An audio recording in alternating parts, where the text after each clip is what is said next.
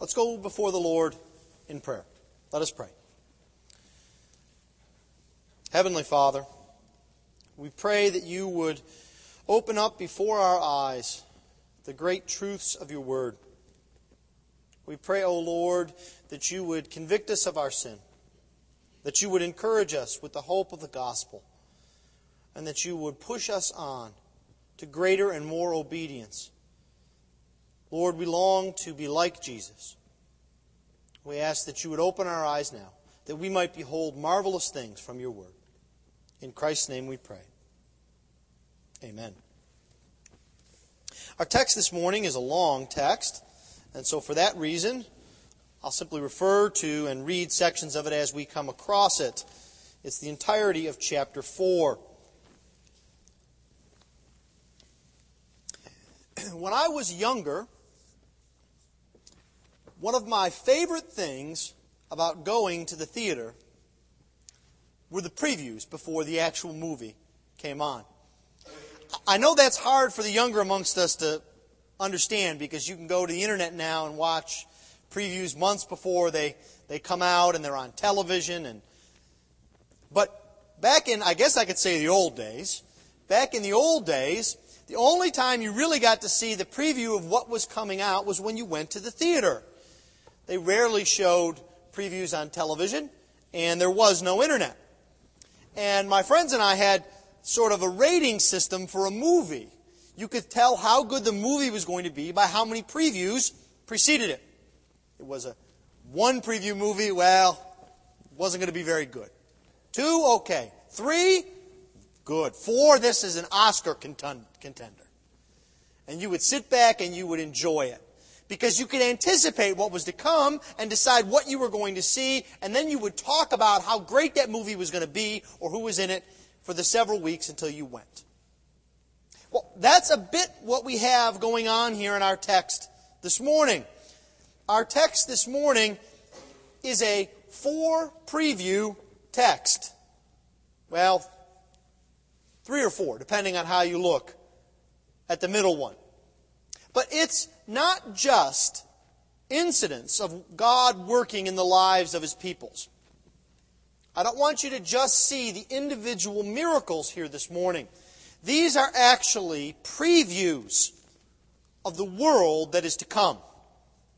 Not heaven, not when America gets perfect, but when the Lord remakes the heavens and the earth and reigns in righteousness over his people. And so, what I'd like us to see are vignettes of how God is powerful in many ways and how he will have power over the miseries and sin of this life. The first thing that we'll see is the Lord's power over despair. This is something that I trust many of us know full well what it means, like, what it means to despair. And we'll see this morning the Lord's power over despair. Perhaps the only thing that can grip us more tightly than despair is death. And so this morning we will also see the Lord's power over death. How the Lord is powerful over despair, how he is powerful over death, and then finally we'll see how the Lord is powerful over danger. Despair, death, and danger. Vignettes of the world to come found in the ministry of the prophet Elisha. Our chapter begins with Elisha having a woman come and request his aid.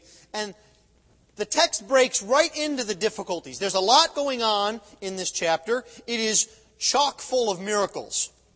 I explained uh, this text to my boys who were sick and staying home today, and I said, You may want to read that this morning. It's, it's a really exciting text. There are a lot of miracles in it. And our author comes right to the point beginning. He says, Now the wife of one of the sons of the prophets cried to Elisha, Your servant, my husband, is dead. And you know that your servant feared the Lord. But the creditor has come to take away my two children to be his slaves. And Elisha said to her, What shall I do for you? Tell me, what have you in the house? And she said, Your servant has nothing in the house except a jar of oil. Then he said, Go outside, borrow vessels from all your neighbors, empty vessels, and not a few. Then go in and shut the door behind yourself and your sons and pour into all these vessels. And when one is full, set it aside. So she went from him and shut the door behind herself and her sons. And as she poured, they brought the vessels to her. When the vessels were full, she said to her son, Bring me another vessel. And he said to her, There is not another. Then the oil stopped flowing. She came and told the man of God, and he said, Go, sell the oil and pay your debts, and you and your sons can live on the rest. We have here a situation of a woman who is in despair. She is in a desperate situation. If you think about it, this is the definition of double trouble. Here is a woman who has just recently been widowed. She has no husband to provide for her and protect her. And as if that were not bad enough, there were debts to be paid. And in the ancient Near East, it was not uncommon that if you could not pay your debts, that you were sold into a type of slavery, a bondage, a debtor's prison to work off your debts. There was no such thing as bankruptcy or a government bailout in the ancient Near East. If you couldn't pay your debts, you were taken and put into bondage until you could pay them off. So what would that mean for this woman? It means she has no husband, and her sons, all that are left for her, both in terms of her family and provision, are about to be taken away. This is a desperate situation. But it's actually made even more desperate by the context if we look closely. Look at verse 1. Who is she? She is the wife of one of the sons of the prophets. You see, her difficulty is, is that her husband was faithful in a faithless time. Her husband, at the risk of his own life, was faithful to the Lord God in the midst of a society that was opposed to the Lord God. There are some traditions repeated by Josephus that say that this man who has died is actually Obadiah, the man that we met in 1 Kings, who provided food for the prophets in the sets of 50. And the tradition is that he borrowed the money to pay for the food to feed the prophets. Now, whether that's exactly the case or not, the text doesn't tell us, but what we do know is that this man has sacrificed in order to serve the Lord God. He is perhaps the last person whose family should suffer calamity. And yet, this is what happened. Her husband was faithful, and now she is in grave trouble.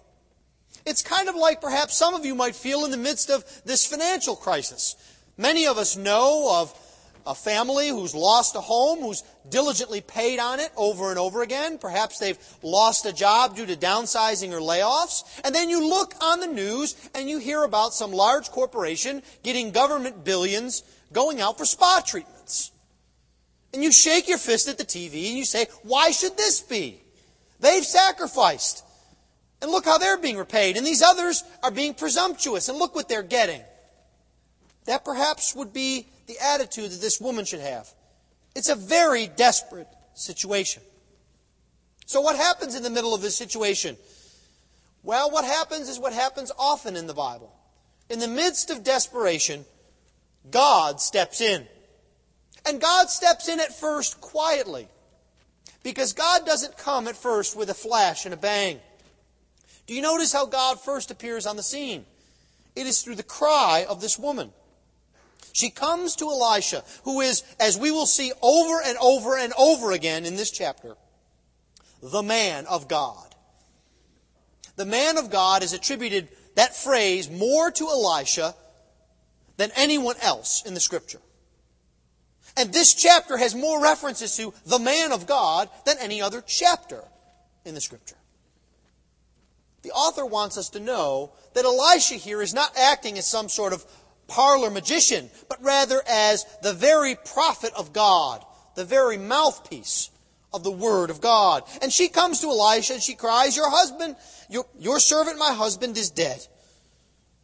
And you know, the creditors are coming. They're going to take my two boys. Now, I want you to notice how God comes in. What her solution to this problem is. Is it that she says, you know, Elisha, My husband is dead. I owe 30 denarii. It would be good if you could have a garage sale and provide me with the funds. Or I know what you could do. Perhaps you could go and talk to the creditor and talk him out of collecting. No. Are you not struck by the oddness of the fact that she doesn't offer any solution? She doesn't have any suggestion as to what the solution would be. She merely takes her need to God through Elisha. She merely cries out to God. She doesn't try and think ahead of God. She doesn't try and manage a solution. She merely does what the psalmist describes in Psalm 142 2. He says, I pour out my complaint before him. I tell my trouble before him. Is that something that comes to your mind when you're in difficulty? Or are you perhaps like me, at times given to having your wheels within wheels spinning, of trying to always find a solution, an angle, a possibility? The scripture here tells us that the place to begin is with God and to see what He will do and how He will redeem. God steps in through this cry out to Him from this woman. And she describes her situation. She talks about her lack. She says, Your servant has nothing in the house except a jar of oil. Now, what I want you to understand here from this text, we understand the whole chapter. I've just read to you the first seven verses. And what we think is happening is what one commentator calls this is a widow's starter kit to financial prosperity. We almost picture her saying, Oh, I've got that jar of oil. When that's not the case. What she's saying is, I don't have a thing. All I've got is this jar of oil. She's laying out the fact that she has nothing to bring, nothing to offer, no solution. She is completely at the end of her rope. She is meaning to show Elisha her complete lack, not the beginnings of sufficiency. Understand that. Because it makes it all the more marvelous then that we see God acting through her lack, showing His power through her weakness. You heard that before in the scriptures? Paul talking about it in his letter to the Corinthians. Her lack, her weakness comes forth. And God begins to show his all sufficiency. Elisha says, Go and borrow empty vessels. You don't need to borrow money from anyone or borrow from anything. God will provide. But it's interesting what God does here through Elisha. He doesn't just simply say a few words and money appear from sky. You see that? He doesn't just simply cause people to come and drop off jars of oil. He says to her, in effect, Woman, you have faith. Now your faith must work. You must obey. You must act on your faith. You must act in faith. You must go and go get empty vessels. Not so that you can show your worth or merit, because empty vessels are worthless. But you must show that you trust God to do something with empty vessels. And so she goes out, and we see her obedience working with her faith. This is a wonderful example of how faith and obedience work. So often we get tied up in this conundrum. We think of faith without obedience, bare assent, and we think of needing obedience to buttress our faith. If, if we don't obey, God won't accept us. When in reality, it is our faith that ties us to God and our obedience that shows that we have faith. It is evidence of faith. And so she goes out and God steps in. And as he does so often, God answers her prayer beyond anything that she might imagine. It's a desperate situation, but when God steps in, we see overflowing blessings. Do you see that God not only provides, He over provides? He doesn't just provide a temporary fix. You see, He could have given enough oil for her to pay off the debts, get the creditors off the doorstep, keep the wolves away from the door, and then say, okay, nameless lady, you're on your own. I'm off to bigger and better things. Get your boys to hard work. But that's not what God does. Do you see how God blesses? God's plan is not just simply to temporarily provide for a solution. Elisha says, Go, sell, pay, and live. Literally, live on the excess. Can you imagine what that would feel like to her? It's like one of my favorite restaurants in Niagara Falls. I may have mentioned it to you before. It's a wonderful Italian restaurant called the Como. And I always used to go with my family when I was younger and a little bit lighter in the waist. And I loved the fact that it was pretty much eat as much as you wanted. I say pretty much because they brought family style plates of pasta and chicken and steak. And what happened was, unlike buffets, where you put as much as you can on your plate and put as much in your belly as you can, right, young guys? What happened was, everything that was left over in the family dishes, you got to take home in styrofoam boxes. Sometimes a meal or two's worth, depending on how much you ate there. That's what's happening here for this woman. The blessings overflow upon her. This is a picture of how God works. You see, God works this way because people are important to God. I want you to notice in this first vignette that this woman is nameless. She has no name. She's not even the Shunammite woman. She doesn't even have a place where she's from.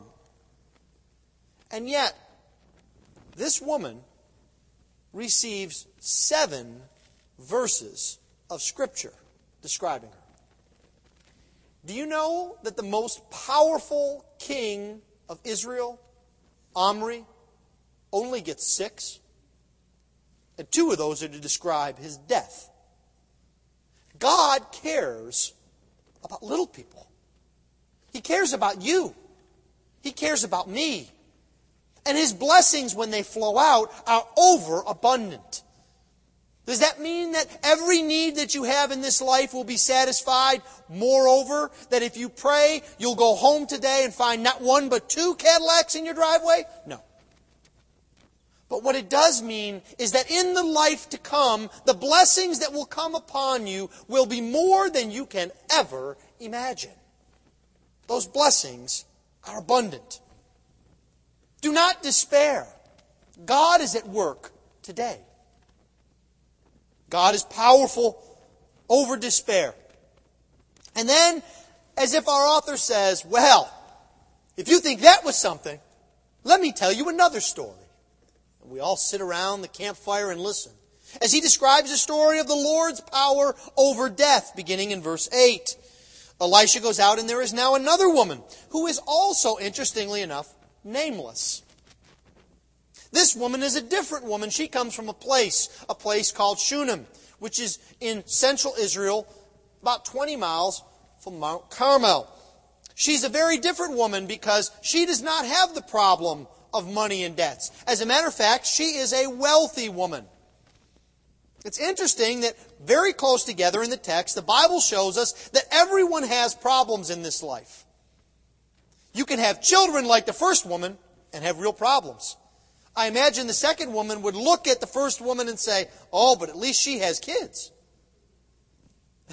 And the first would look at the second, Well, but at least you've got money. You see, everyone has difficulties in this sinful world. This is another woman, and she is generous and thoughtful. Elisha comes through and she feeds him, and this becomes a habit, and she says to her husband, You know what we ought to do? Let's not have Elisha be embarrassed by constantly wondering if we're going to have an extra bowl of soup or an extra steak on the Barbie. Let's build him a little room. Let's build him an in-law suite, so to speak.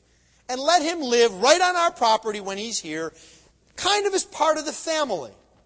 We don't have any other family, and when he comes by, then he can stay with us. And they think that that is a wonderful thing to do. And Elisha is certainly touched by it. So touched that he says to her, Ma'am, what can I possibly do for you? Now, this is not a flippant offer. This is not like, one of you is doing repairs around your home or on your car, and I say, What can I do to help? And you look at me and you say, Stay very far away from me. Don't break anything. No, this is a man who says, What can I do to help? I know the king and the commander of the army. You name it, I can get it. And she looks at him and she says, I'm content. I dwell here among my people. You're here with me. I don't need anything. She exudes contentment. The question I would ask you is that your feeling about your lot in life right now? Now, I know your lives aren't perfect. Neither is mine. But neither was this woman's. She could have easily said, You know, I've heard you're a man of God. You can do some pretty marvelous things. I don't have a child. Anything you can do about that? No, she just says, I'm content with what the Lord has given to me. And Elisha responds in a way that is so often found in the scriptures. He turns to his servant and he says, Do you know anything? And she, he says, Well, her husband is old and she doesn't have a son. And so immediately we see a commonality with the first woman. Because if her husband is old when he passes away, who will be there to take care of her? No one. And so Elisha says, Well, let me tell you what will happen here. He says in verse 16, At this season, about this time next year, you shall embrace a son. Now, this faithful woman who served the prophet of God could not help but be floored by that statement. Why? Because she maybe is past childbearing age? No. Maybe because it's that she can't believe that God would give a barren woman a son. No. I think it's because, as a godly woman, she knew her Bible. And she would know that that phrase, about this time next year, is only used two other times in the entire Scriptures. It's used in Genesis 18, verse 10, and then again in verse 14. It's the exact words said to Sarah. About this time next year, you'll have a son. You see, she has just gotten from Elisha the equivalent of a half of a scripture quote that could be given to you to comfort you. Do you see that? Lord, I believe. Help my unbelief. The scripture there is a comfort. I can do all things through. And you could finish the sentence. So too with her. And this is a recurring theme that she would know from the history of Israel. This is the story of Sarah, isn't it? This is also the story of Rebekah, a barren woman who wanted a son, and Joseph is born. It's also the story of a woman whom a commentator calls Mrs. Manoah, Samson's mother. It's also the story of Hannah, isn't it? When Samuel's born. But I want you to notice something that's very different between the Shunammite woman and all these other ladies I've described for you. In every one of these other situations, the child has been born to continue the line of the Messiah or to perform marvelous deeds in the kingdom of God, like Samuel or Samson, there is a reason for that birth. Here, the reason is simply that God delights in bringing joy to his people. Is that a comfort for you? That it doesn't matter if you're at the top of the food chain. It doesn't matter if you're a no name nobody that God delights in bringing joy to you through his promises. This is the God that we serve. Is this the God that we delight in? She has been blessed by God, but following quickly on the heels of this blessing comes a different thing that happens. She then becomes baffled by God. She has been blessed by God, and now she's baffled by God because she has this child and the boy grows, perhaps to an age of six or seven. He's just old enough to go see daddy at the office. He goes out into the field during reaping time. We know he's not fully grown. We don't know how long it's been, but he could be carried back to his mother and he could sit on his mother's lap. So, my guess is most mothers here would not put a 16 year old on their lap unless they had very strong legs. So he's a young boy. So she's had the pleasure of this boy for perhaps just a few years. And he complains about his head and he dies. And we're stuck looking at the text here and we say, what's going on here? How can calamity strike this family? This is a faithful family. They served Elisha. They served God. They didn't ask for a son. God just gave them a son. Why is, why is God doing this to them? Have you ever seen yourself in that text? Why is God doing this to me? I've tried to be faithful. Why is my marriage in trouble? Why aren't my children what they're supposed to be? Why is this illness upon me? God, I need answers. Could you imagine this woman? Could you imagine that in your own life? Well, our author gives us an insight into what faith looks like in the midst of death. Death that looks like it has no purpose or meaning. What happens? How does this woman respond? It's very interesting.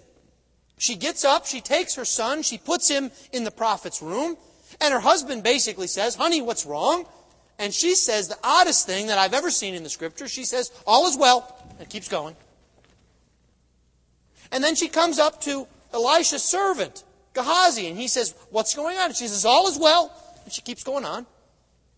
And in the midst of it, we see that she tells her servant, Let's go. Urge the donkey forward. Don't stop for anything. We're going to go see the man of God. And it's an unusual trip. The text tells us that through the husband. He says, Listen, honey, it's not church day. Why are you all gussied up for church? She says, I'm going. This urgency presses on. She doesn't know what to do. She doesn't have any answers, but faith tells her to act and to seek out God. And where you find God in Israel at this time is with Elisha. That's all she knows. She needs to find God. To see what He says. To see what He will do. She pursues God. That's what faith looks like in the midst of mess. You see, it's a wonderful hymn. But I fear that we have the wrong view of faith when we sing, It is well with my soul. We think faith is when peace like a river attendeth my way. And that faith in the midst of trial is calm reserve, not being tossed by the waves. When in reality, faith in the midst of difficulty is running after God, clutching after Him with both hands because we know we can't make it on our own. And we've got to have God. That's where we've got to be. And we act and we go after Him. Not in desperation, but because we know that's the only place answers can be found. That's the only place for help. That's the only place where we can find comfort in the midst of sorrow. That's what faith is like in the midst of this. And so she does this. And she finds in the midst of her bafflement, in the midst of her difficulty, that God is indeed present, and she begins beholding God. She finds God when there seems to be no answer at all. Could you imagine being this woman and you go and you find the man of God and you say, Man of God, what's going on? What do I do? And he basically says, well, I don't know. The Lord hid it from me. I don't know what we're going to do. Could you imagine that? How many of you would appreciate that if you came to me with a counseling difficulty and I said, you know what? Don't know so much. That wouldn't exactly thrill your heart, would it? It wouldn't fill you with great comfort, would it? But she presses on. And Elisha says, Listen, I don't have a pat answer for you. And sometimes I think as Christians we need to realize that, that pat answers are worse than no answers. A friend of mine said, You cannot go to a funeral and be a Hallmark card. You cannot. You got to offer the comfort that God gives in the Scriptures. You can't walk up to someone who has just lost a job and is looking at financial ruin and say, you know what? Things have a way of working out. It's crass. So what Elisha says is, I don't know what's going on. I don't know what God's going to do. But we're going to act. Do you notice that? Elisha doesn't fire off a Bible verse at her. He doesn't give her a lecture on the sovereignty of God. Well, you know, God's in control. He was in control of your son when he died. No, he says, let's go. Let's go to your home. And then do you notice the way she bonds with him? The Bible wants us to see it. He keeps trying to tell her, well, why don't you wait here? And she says in verse 30, As the Lord lives, and as you yourself live, I will not leave you. That should sound familiar to you. It should be familiar to Elisha. It's exactly what he said to Elijah. She's clinging to him the same way that he clung to Elijah because they both know that's where God is found at this time. And so God is active through his servant Elisha. And he comes down. And this woman receives her son back to life again, as Hebrews 11:35 says. She appears again in a figure in Hebrews 11 as a woman of faith who received her son back alive again. But I want you to see one other thing here, briefly. And that is that again, this is more than just one boy brought back to life again because we don't know anything more about this boy. For all we know, he worked on the back 40 for a while. Maybe he got married and then he died. Right? But this is a prefigurement of what is to come. How the Lord conquers death. There's another vignette very like it. In Luke chapter 7, we have the story of the family at Nain. Remember how Jesus cancels that funeral? Do you know where Nain is? It's a couple of miles north of Shunem. Don't let the irony be lost on you here. It would certainly be true in Nain that at least some people would know the history.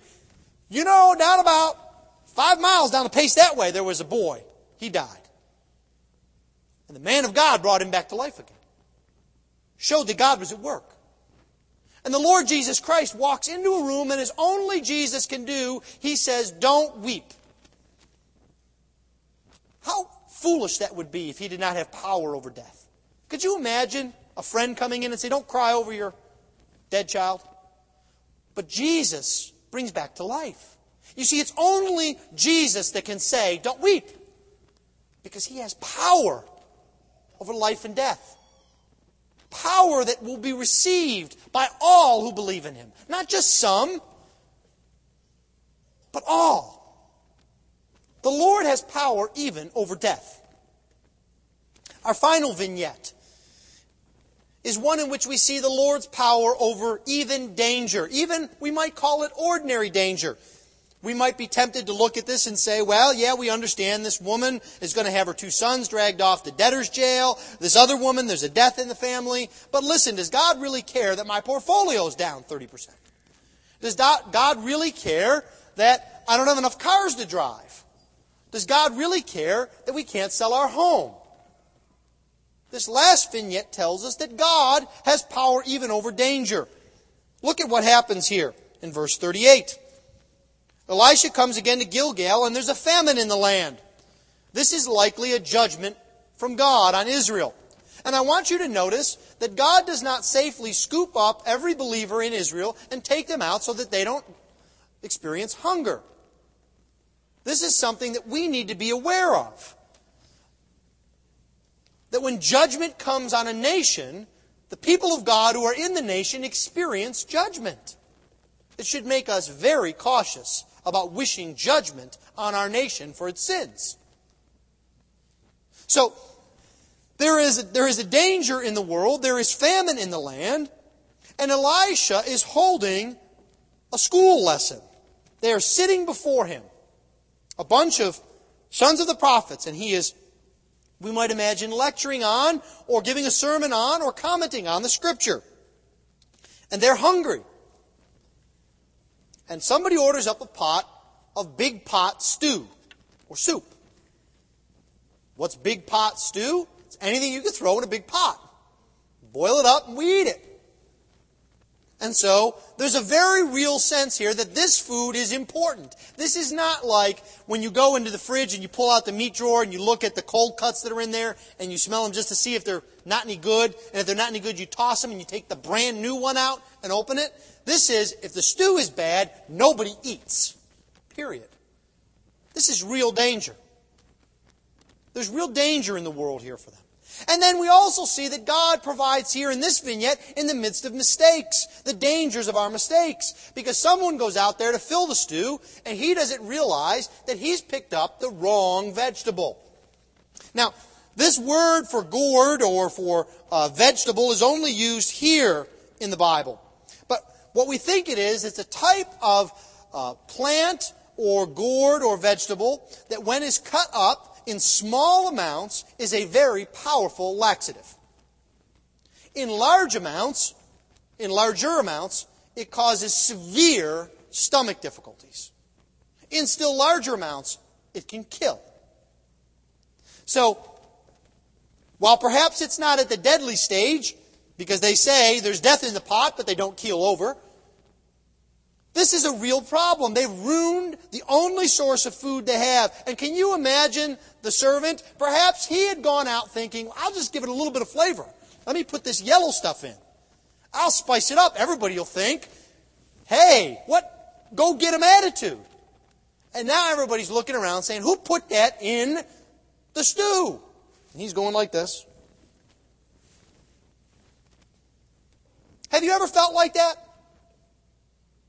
Like you've messed up. You're teaching Sunday school to some kids, and you don't realize it till you get home, but you have butchered a Bible verse. And you think, oh no. Now I'm going to get five phone calls, and every kid is going to think that Daniel is a coward. It could be you're trying to discipline your child, and you go over the top, scream and yell at them. Or you're trying to discipline your child, and you're too soft and you think, I've messed up. What do I do now? I can't fix this. God is powerful in the midst of your mistakes. This servant makes a mistake, and God comes in, steps in through Elisha again, and fixes the harm in the pot. And he does it through a visible sign. They get flour and they throw the flour in. And we might ask ourselves, why? Why doesn't Elisha just say, be good? It's the same reason that we have this table spread out here before us this morning. You see, God knows that visible things have an effect on us. He knows that 10 years from now, when they're recounting this story, no one will remember the exact words that Elisha used. But someone will say, Do you remember when that stew was just horrible? Yeah. And you remember Elisha went over there and he grabbed the flour and he brought it over and he threw the flour in and we were able to eat it and it was a miracle of God? You see, that's how God acts sometimes. And he's given to you a visible miracle in his table to remind you of the work of his son. Final point, and then we'll move to the Lord's Supper. God is powerful not only over the danger that is out there in the world and the danger we bring upon ourselves with our mistakes, but He's powerful over the danger of our dependence upon Him. Because you see what happens is they're still hungry. There's still people that need to eat. And a man comes from Baal Shalishah. Immediately you know he comes from a very bad place. He comes from Baalville. And God reminds us that in the midst of a faithless world, a faithful man lives and he brings the first fruits of these breads. Fruits that should have gone to the priests. But the man can't bring them to the priests because the priests are busy worshiping Baal and golden calves. There are no good priests in town. And so he brings them to Elisha. And Elisha does something that to us seems so Bible like. He takes food that isn't enough, and God uses it to make more than enough. But I want you to see that this is a foreshadowing of those events that you know so well the feeding of the 4,000 and the feeding of the 5,000.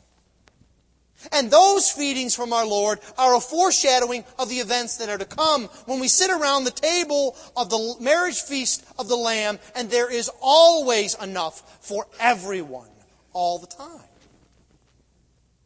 You see, God is powerful. God is powerful over our despair. He's powerful over death itself, and He is powerful today through all of the dangers that we face. May you draw great comfort from these stories and see how God is powerful in your life. Let us pray. Heavenly Father, we thank you for this, your word you have brought to us. We pray, Lord, that we might feed upon your word, even as those sons of the prophets fed upon the stew preserved by you that we might make it a part of our very being and we might rejoice in it. In Jesus' name we pray. Amen.